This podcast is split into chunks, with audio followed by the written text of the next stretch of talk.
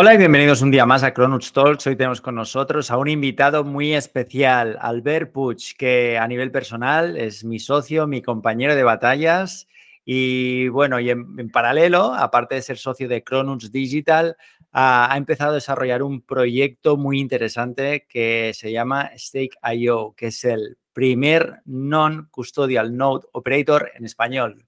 ¿Qué tal, Albert? ¿Cómo estás? Muy bien, Eduardo. Un placer estar aquí en el canal. Ya tenía ganas, que hace mucho tiempo que estamos aquí subiendo vídeos. Pues muchas gracias por la oportunidad de poder explicar este proyecto que es Stake punto i o, que pienso que es un proyecto bastante disruptivo dentro del mercado español. Y vamos a intentar poner un poco de luz a, a todo esto del mundo del staking, de la blockchain, que sabemos que genera tantas preguntas. Exacto. Sobre todo ahora que se acerca el merge de Ethereum y que hay mucha gente un poco nerviosa, ¿no? O sea, está, yo me imagino que hay mucho inversor que está pensando, oye, me meto, no me meto, eh, voy a, me meto a hacer un, un, hago un stake en Ethereum, esperando, esperar al dos punto cero. Eh, ¿Qué es lo que opinas tú? Tú que tienes, estás en contacto con tanto, tanto inversor que, que, bueno, que, que, que tiene la intención, pues, ¿no? De stackear y de, y de sacar un rendimiento extra a sus criptomonedas. ¿Qué les recomiendas tú? ¿Que esperen, que entren, eh, que holden? Eh, cuéntanos un poco. Pues esta es una muy buena pregunta y creo que no tiene respuesta, pero voy a intentar explicar un poco cuáles podrían ser las casuísticas eh, por las cuales podría llegar a ser una buena inversión o incluso una mala inversión, según funciona el mercado. Antes de nada, tenemos que entender un poquito qué es esto del merge, ¿no? Básicamente, el merge eh, viene a ser lo que Ethereum conoce como el paso de Proof of Work, es decir, de un mecanismo de consenso basado en minería, de trabajo, es decir, a través de poder computacional, pues ir descubriendo estos nuevos bloques y cerrando las transacciones. Lo que se pretende en el merge es pasar de este Proof of Work al Proof of Stake. Y como bien comentabas al inicio, el Proof of Stake requiere de bolsas de capital, ¿no? Requiere de bloquear un, una serie de dinero dentro de estos nodos validadores que funcionan muy parecidos a los mineros para cerrar estos bloques. Dicho esto, eh, lo que se compone el merge básicamente es, a día de hoy, para que lo podamos entender todos, Ethereum está constituido por dos cadenas, ¿vale? Una es la Beacon Chain, es la que se conoce como la red de Proof of Stake, y la otra es la cadena tra- tradicional de Ethereum, que aún sigue funcionando con Proof of Work. A día de hoy, estas dos cadenas están co- coexistiendo y, y van en paralelo, ¿vale? Porque ¿qué se pretende o qué pretendía la gente de Ethereum con esto? Pretendía hacer un cambio que no fuera de cero a cien, sino decir, vamos a hacer que las dos cadenas, los dos mecanismos de consenso convivan para que llegado el punto y después de testearlo, cuando encontremos la estabilidad, podremos hacer el cambio. ¿Por qué es importante entender esto? Porque a día de hoy, ¿vale? Y esto miro los datos, son los mining rewards, es decir, el nuevo supply que se genera gracias al Proof of Work de Ethereum, está alrededor de unos trece mil Ethereums diarios, ¿vale? Mientras que el de la Beacon Chain, el de Proof of Stake, está sobre los mil quinientos y mil seiscientos Ethereums diarios. Vemos que hay una diferencia muy grande. ¿Qué pasa cuando suceda el merge? Pues básicamente que estos trece mil Ethereums diarios van a dejar de entrar en el mercado. Con lo cual, el supply de Ethereum se va a reducir muchísimo de nuevos Ethereums. Y eso, como es un proyecto, podríamos llamarle deflacionario, tiene todos los indicativos para que el precio de Ethereum en ese momento se dispare, porque habrá menos moneda circulante, con lo cual el precio de dicha moneda en principio debería subir. Sí que es verdad que hay mucha gente que ahora está intentando decir voy a acumular Ethereum por, básicamente por FOMO, porque no se quieren perder esta subida. Pero también es verdad que puede pasar todo lo contrario, es decir, que en un primer momento haya una subida de precio, pero solo con que haya algún fallo en este merge, el precio de Ethereum se podría desplomar y eso podría hacer perder mucho capital a los inversores. Entonces, entendido un poco este ecosistema, eh, se plantean dos preguntas. ¿Es buen momento para acumular Ethereum? A día de hoy podría ser un buen momento, ya que no está en máximos históricos, como sabéis el mercado está, está abajo. Entonces, es una buena opción de entrada para empezar a acumular estos Ethereums.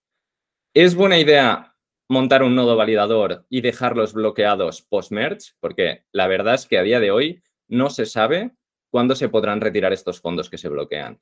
Entonces, pues esa es una pregunta, como bien te he dicho, que no tiene respuesta. Porque si todo va bien, el merge es successful y funciona todo perfectamente, el precio de Ethereum sube, todos los que tengan nodos validadores se van a beneficiar de esto. Pero si pasa todo lo opuesto, si tú tienes bloqueados treinta y dos Ethereums y el precio se desploma, no los podrás vender. Con lo cual, bueno, ya se sabe, ¿no? A grandes riesgos, grandes posibilidades de, de, pues, de ganar dinero en este caso, ¿no? Uh-huh. Sí, qué bueno. Yo creo que aquí el factor diferencial es que no sabes cuándo podrás retirar los Ethereum si realmente te embarcas a hacer un nodo validador. Entonces, esto, aparte del, del factor riesgo que implica el merge, que nadie sabe lo que va a pasar en un merge, nadie sabe si va a ir bien, si no va a ir bien, si va a haber un hackeo, como pasó en The MakerDAO, que hubo un hackeo y se tuvo que, que, que realizar el hard fork. Entonces, es un, es un momento muy susceptible y bastante arriesgado. Dicho esto, mmm, por lo que tú dices, yo veo más posibilidades de que, o más potencial a la baja que quizá a, a, al alza, no lo sé, ¿eh? Esto es algo, una percepción mía. Entonces, yo a nivel personal lo veo muy arriesgado eh, embarcarse a hacer un, un nodo en estos momentos de Ethereum, y más que nada porque tú supongo que lo estarás viendo, ¿no? Cuando te viene un inversor y te dice, oye, que quiero, quiero, pues explícame cuál es tu producto financiero, explícame cómo puedo sacarle rendimiento a mis criptos. Claro, el hecho de que tú le digas que no podrá retirar o no sabes cuándo podrá retirar estos por lo menos treinta y tres Ethereum para montar el nodo, es algo que me imagino que les tira mucho para atrás, ¿no? Totalmente, totalmente. De hecho, como bien comentas, Ethereum quizá es el de los proyectos de Proof of Stake, es quizá el, el que es más especial, porque realmente no ha nacido como Proof of Stake, sino que lo que ha hecho con esto del merge es pasar de Proof of Work a Proof of Stake. Entonces, esta casuística de decir, yo me puedo montar un nodo de Ethereum, pero no puedo retirar el dinero hasta no se sabe cuándo, es algo que genera, pues, bastante incomodidad a los posibles inversores. Esto no sucede con ninguna de las otras De, em, redes de, de Proof of Stake. Es decir, esto no, no sucede en Solana, no sucede en Polkadot, no, su, no sucede en Avalanche. Cualquier red nativa de Proof of Stake, tú puedes montar el nodo, puedes retirar los fondos y no hay ningún tipo de problema. El único problema reside en Ethereum, que, como ya hemos comentado, va a ser post-merge esta retirada. Si bien es verdad que hay una, un, una pregunta que se suele hacer mucho y es, vale, yo monto el, el nodo validador de Ethereum, sé que mi depósito no lo puedo retirar, pero ¿qué pasa con todos los rewards, ¿no? ¿Qué pasa con lo que genera mi nodo? ¿Eso puedo disponer de ese dinero? La realidad es que sí, ¿vale? Tú cuando montas un nodo validador de Ethereum, uno de los parámetros que tienes que configurar es la billetera donde quieres que estos rewards pues, pues se dirijan, ¿no? Y esos rewards, cada vez que te los ingresan, tú puedes hacer uso de ellos desde cualquier momento. Es decir, desde el minuto cero ya puedes disponer de ellos. Pero claro, el gran volumen de inversión no son los rewards, si no, es lo que tienes bloqueado y eso no lo vas a poder mover. Y como te comento, esto sí que es verdad que a los inversores les da, les da bastante miedo. Les da bastante miedo. Perfecto. Entonces, hablemos un poquito del proyecto de Stake punto i o. Eh, yo sé que has estado bastante volcado en este proyecto últimamente. Entonces, cuéntanos un poquito qué, esto, qué es esto del primer non-custodial node operator en español. ¿Cuál es tu diferencia o la diferenciación de, que hemos planteado en Stake en relación a otros proyectos de staking como Lido, por ejemplo? Eh, ¿Cómo nos diferenciamos? Explícanos, si quieres compartirnos pantalla con, con lo que puede ver un usuario, un, un, un cliente que, que esté pues, eh, stackeando sus criptomonedas, eh, todo tuyo. Vale, pues... Primero de nada, explico un, polo, un poco de qué se trata Stake punto i o. Eh, como bien has dicho, es un non-custodial node operator. ¿Eso qué significa? Porque puede sonar raro. Eso significa básicamente que nosotros no actuamos como pool de liquidez. Es decir, nosotros el servicio que estamos ofreciendo a día de hoy es más de servicio en infraestructura tecnológica que no una custodia financiera. ¿Qué quiere decir eso? Pues supongamos, vamos a poner un ejemplo muy fácil, que pues tú, Eduardo, quieres montar un nodo validador de Ethereum, supongamos.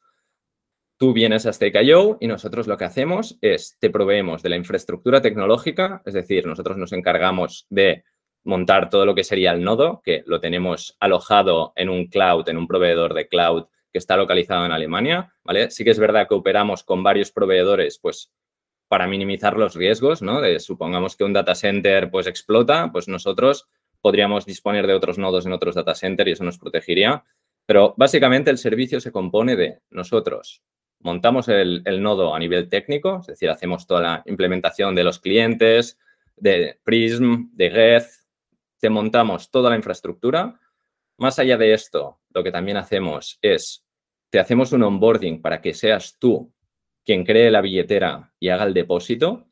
¿Por qué? Esto es muy importante. Esto es básicamente el, la no custodia. La no custodia significa que en todo momento, tanto los fondos como la billetera nunca van a dejar de ser de tu propiedad, nunca van a ser propiedad nuestra, ¿vale? Esto es una de las principales diferencias versus Lido o incluso si tú quieres hacer staking en Binance o en otros exchanges, que básicamente la famosa frase de not your keys, not your coins, pues aquí sucede un poco esto, ¿no? Nosotros lo que intentamos es ser lo máximo descentralizados posible y que todo el mundo pueda disponer de su dinero y que no tenga que pasar por nuestras manos, ¿vale? Esto es un factor diferencial bastante interesante.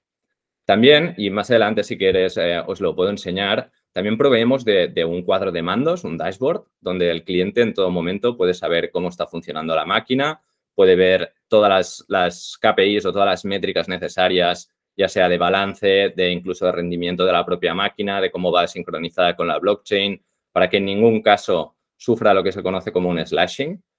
Al final, esto de los slashings creo que también es interesante explicarlo. Y es que, a diferencia del Proof of Work, de cuando tú tenías unas máquinas trabajando y se desconectan, simplemente paras de minar y no tienes rewards, lo que sucede en el staking es que en el momento preciso que se para la máquina o hay un problema con el nodo, lo que sea, eh, te empiezan a hacer slashing. Slashing es que te penalizan y te empiezan a retirar estos fondos que tú tienes bloqueados. ¿Esto por qué lo hacen? Pues por seguridad y porque no haya ningún nodo que haga comportamientos maliciosos, ¿no? Que no afecte a la red. De ese modo se aseguran de que todo el mundo pues está al día, tiene las últimas actualizaciones de los clientes y de hecho que toda la red es, es, es funcional y no hay ninguna, ninguna actividad maliciosa, como te comento. Si quieres podemos, te comparto pantalla y así te puedo enseñar un poquito, eh, te puedo explicar mejor el proyecto. Ahora lo que vamos a ver en pantalla es la, la página web de Stake punto i o. Básicamente, ¿por qué os enseño esto, no? O sea, aquí lo que me gustaría mostrar es un poco las redes con las cuales estamos trabajando a día de hoy, que básicamente es Ethereum, Polkadot, Avalanche, Kusama, Cardano y Solana. Pero la realidad es que ahora mismo en Stake punto i o tenemos el conocimiento para poder montar un nodo en cualquier red de Proof of Stake, cualquiera. El tema es que nosotros nos hemos focalizado en estas porque creemos que son proyectos interesantes que tienen, bueno, que tienen cabida en el mercado y que de alguna manera no son apuestas tan, tan arriesgadas como podrían ir... Mmm, pues irte a una red más, más embrionaria, como podía ser Fantom o Cosmos, o cosas que no están tan probadas ni tan maduras. Entonces, a día de hoy, como os comento, tenemos estas redes, pero podemos montar nodos en cualquier red de Proof of Stake, ¿vale? Esto que os he enseñado son las, las redes. Y ahora lo que vamos a ver es cómo sería, esto es un nodo de prueba, que es el que utilizamos para las demos y demás, incluso para hacer stress test y ver que todo funciona bien. Aquí lo que podemos ver es Prism, ¿vale? ¿Qué es Prism? Prism es el cliente del Consensus Layer. El Consensus Layer es lo que funciona en lo que sería la red de Proof of Stake. Porque, como os he comentado antes, a día de hoy coexisten las dos redes, la de Proof of Work y la de Proof of Stake. Y esto es todo lo relativo al Proof of Stake. ¿Qué podemos ver aquí? Podemos ver las ganancias por hora, por día, por semana, por mes, el total earning, todo lo que hemos ido acumulando, ¿vale? El tiempo que llevamos activos. Aquí podemos ver el balance, ¿vale? El total del balance y aquí el balance del validador. Y más abajo, y esto es lo más interesante, sobre todo de cada cliente, es que tenemos una serie de, de alertas, ¿vale? Una serie de alertas que cuando hay un problema, pues por ejemplo, aquí podéis ver eh, el participation rate, es decir, la tasa de participación de nuestro nodo está por debajo del sesenta y seis por ciento. Esto nos puede indicar o bien un problema de red o bien que tenemos un problema en el nodo porque no está sincronizando correctamente.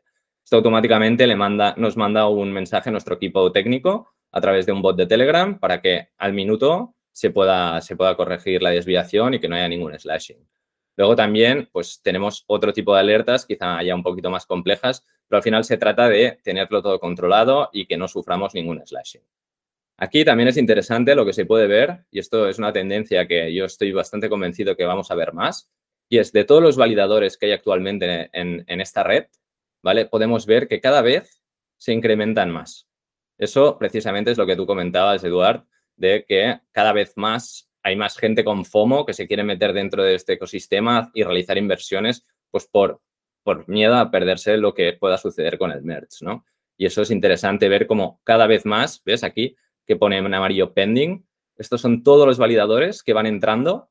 Obviamente se ponen una cola de pruebas pu, pu, pu, pu, y van entrando poquito a poco. No entran todos de golpe, ¿vale? Esto también es importante tenerlo, tenerlo en mente, de que cuando tú abres un validador no empiezas a, a recibir rewards desde el día uno. Tiene un periodo hasta que te lo activan. Hasta que haces el depósito tiene un periodo.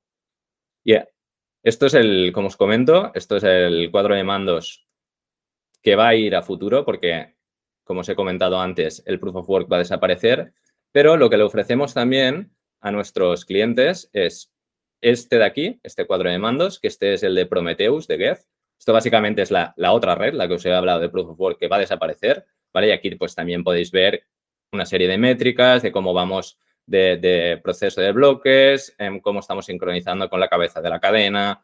Podemos ver muchas métricas. Incluso, como os comentaba, la última parte sería esta, que este es todo lo referente a lo que sería la propia máquina. ¿Y esto por qué se tiene? Pues básicamente porque si, yo qué sé, se quemara un chip, se quemara la C P U, pues aquí nos saltaría un aviso también y lo podríamos solventar lo antes posible. Perfecto. Entonces, perfecto, Albert. Yo creo que para, para que la gente lo entienda claramente, esto al final es proveer al cliente con todas las herramientas para que vea que su nodo está funcionando correctamente.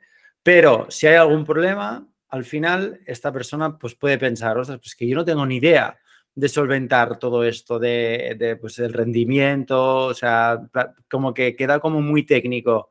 ¿Qué le dirías a esta gente? Entiendo que toda la parte técnica, bueno, entiendo, no, yo ya lo sé, ¿no? Pero te lo pregunto para que lo expliques un poquito. Toda la parte técnica, entiendo que corre de vuestro lado, ¿no? Correctamente. De hecho, como funciona nuestro servicio, se podría entender que es un staking as a service, ¿vale? ¿Qué significa eso? Pues que nosotros nos encargamos de toda la parte tecnológica, de la implementación y del mantenimiento de los nodos. Mientras, o sea, obviamente, nuestros clientes son los gestores del depósito y lo que hacemos básicamente es, como como contraprestación por la implementación del nodo, el mantenimiento del nodo, eh, proveemos de todos estos cuadros de mando, pues cobramos una pequeña, una pequeña fee que se descuenta del reward total del cliente. Y ¿De, esto, qué estamos, ¿De qué importe estamos hablando, Albert? Sé que me lo preguntarías, entonces yo lo que te digo es que depende de la cadena de bloques, porque claro, eh, el reward no es igual para Ethereum, que podría ser para Avalanche o que podría ser para Polkadot. Y tampoco es lo mismo el coste de infraestructura de los nodos, para que nos entendamos. Un nodo de Solana, que podríamos decir que es el más costoso a nivel infraestructura, podríamos estar hablando de que tiene un coste mensual por su mantenimiento solo a nivel de servidor de unos ochocientos euros al mes, mientras que uno de Ethereum estaríamos hablando de unos diez, doce euros, ¿vale? O sea, es muy diferente. Entonces, en función del nodo y en función del rendimiento que dé el proyecto en sí, pues cobramos una fee superior o inferior. Y a nivel de volumen entiendo que también, ¿no? No es lo mismo que, que implementes diez nodos, que implementes uno, etcétera, etcétera, ¿no? Exactamente, exactamente. Eso al final, pues como más volumen nosotros entendemos que también hay más reward y obviamente pues podemos sufragar todos estos costes por, por una fee menor, ¿no? Entonces nos adecuamos. Al final esto es un proyecto que nos intentamos poner mucho en la piel del cliente y siempre implementar lo mejor para él y, y lo que, de alguna manera, le repercuta en más rewards sin que nosotros tampoco estemos ahí eh, sacando, sacando un beneficio increíble. Al contrario, nosotros lo que queremos es capitalizar volumen porque el volumen, al final, es lo que te da la rentabilidad. Uh-huh. Qué bueno, Albert. Pues muy bien. Entonces, yo creo que hemos hablado un poquito ya del merge. Nos has explicado qué es esto de Stake punto i o. Eh, Cuéntanos un poquito, ¿qué opinas acerca de hacer staking en otras redes que no están tan maduras como, por ejemplo, has mencionado Fantom, creo que Kava también, eh, habéis trabajado? Eh, ¿Cuál es tu opinión al respecto? Correcto. O sea, al final, dentro del mundo del staking uh, y del mining y bastante dentro del ecosistema blockchain, hay varios puntos de vista. Hay los puntos de vista más conservadores y hay los puntos de vista más pues, disruptivos y que asumen más riesgo, ¿no? El hecho de hacer staking en redes menos maduras, como podrían ser Kava, como podrían ser Cosmos, yo lo veo interesante siempre y cuando eh, asumas que el riesgo es muy, muy, muy elevado. ¿Por qué? pues ya vimos que hay proyectos que pintaban muy bien y han acabado siendo un fiasco, como podría ser el caso de Terra Luna. Entonces, no tiene por qué volver a pasar con ninguna de las redes que hay activas a día de hoy, pero hay proyectos, como son Kava o como son Cosmos, que dan unas rentabilidades muy, muy, muy, muy elevadas. Es decir, si hablamos de Ethereum, estamos hablando de unas rentabilidades que pueden llegar al siete por ciento anual. Mientras que si nos vamos a Cosmos, ha llegado a dar unas rentabilidades, si no me equivoco, del seiscientos por ciento. Claro, esos proyectos a mí a nivel personal me dan un poco de miedo porque, claro, digo, ostra, esto cómo, cómo está funcionando todo este esquema de rewards, ¿no? Lo veo como demasiado agresivo. Entonces, pues es un poco eso, ¿no? Eh, si tú como inversor estás dispuesto a asumir un riesgo muy elevado porque quieres una rentabilidad muy elevada, puedes ir a este tipo de proyectos quizá minoritarios, llamémosle, y montar ahí tus nodos. Si bien es verdad que yo preferiría, o al menos es lo que digo a nivel personal, yo soy más de la visión conservadora, entonces no digo que se haya que ir a los proyectos más sólidos, digo que lo interesante de esto es diversificar un portfolio, ¿no? Tener quizá pues la mayor parte de tu inversión en nodos más seguros, con redes más estables, y una pequeña parte sí que la podrías destinar a unas redes que te den muchísima más rentabilidad, pero que al final, si falla algo en el proyecto, puede hacer que lo acabes perdiendo todo y eso es un riesgo que debes asumir. Perfecto. Tiene todo el sentido. Y en relación a vuestras credenciales, Albert, ¿tenéis uh, qué importe total habéis está, tenéis estaqueado en estos momentos? ¿Qué volumen tenéis? Para darle un poco de confianza a una persona, un inversor que se esté planteando entrar en el ecosistema a través de Stake punto i o. Pues esto también es una muy buena pregunta. De hecho, también comentaros que no todos los proyectos de blockchain Proof of Stake se pueden estaquear del mismo modo. ¿Qué me refiero con esto? Pues, por ejemplo, para Ethereum, tú para montar uno de Ethereum solo puedes poner una bolsa de liquidez y bloquear treinta y dos Ethereums, ni más ni menos. Entonces, si quieres hacer más, tienes que montar más nodos, ¿vale? Mientras que en otras redes como Solana, tú puedes meter la bolsa de capital casi que te dé la gana, ¿vale? A día de hoy, nosotros como credencial tenemos en Ethereum un volumen de casi unos cinco mil Ethereums bloqueados en la mainnet, es decir, en nodos que ya están activos eh, a día de hoy. Luego también en Fantom tenemos un millón sesenta y dos Fantoms, más o menos, si no me equivoco, sí. Eh, también en nodos validadores de Fantom, que están dando ya rentabilidad. Tenemos ciento treinta y cuatro mil, ciento treinta y cinco mil Kavas también en nodos validadores. Y eh, en lo que son las redes de Polkadot, que básicamente nos centramos en Polkadot y Kusama, tenemos un validador activo en la, en la mainnet, en la, en la red de, de Real, pero sí que es verdad que estamos buscando liquidez para ese nodo. Con lo cual, si alguien que está viendo este vídeo está interesado en hacer staking de Polkadot, estamos montando un nodo que ya está activo. Solo nos falta la liquidez para que este nodo se ponga dentro de lo que se conoce como el active set y, y empieza a recibir rewards.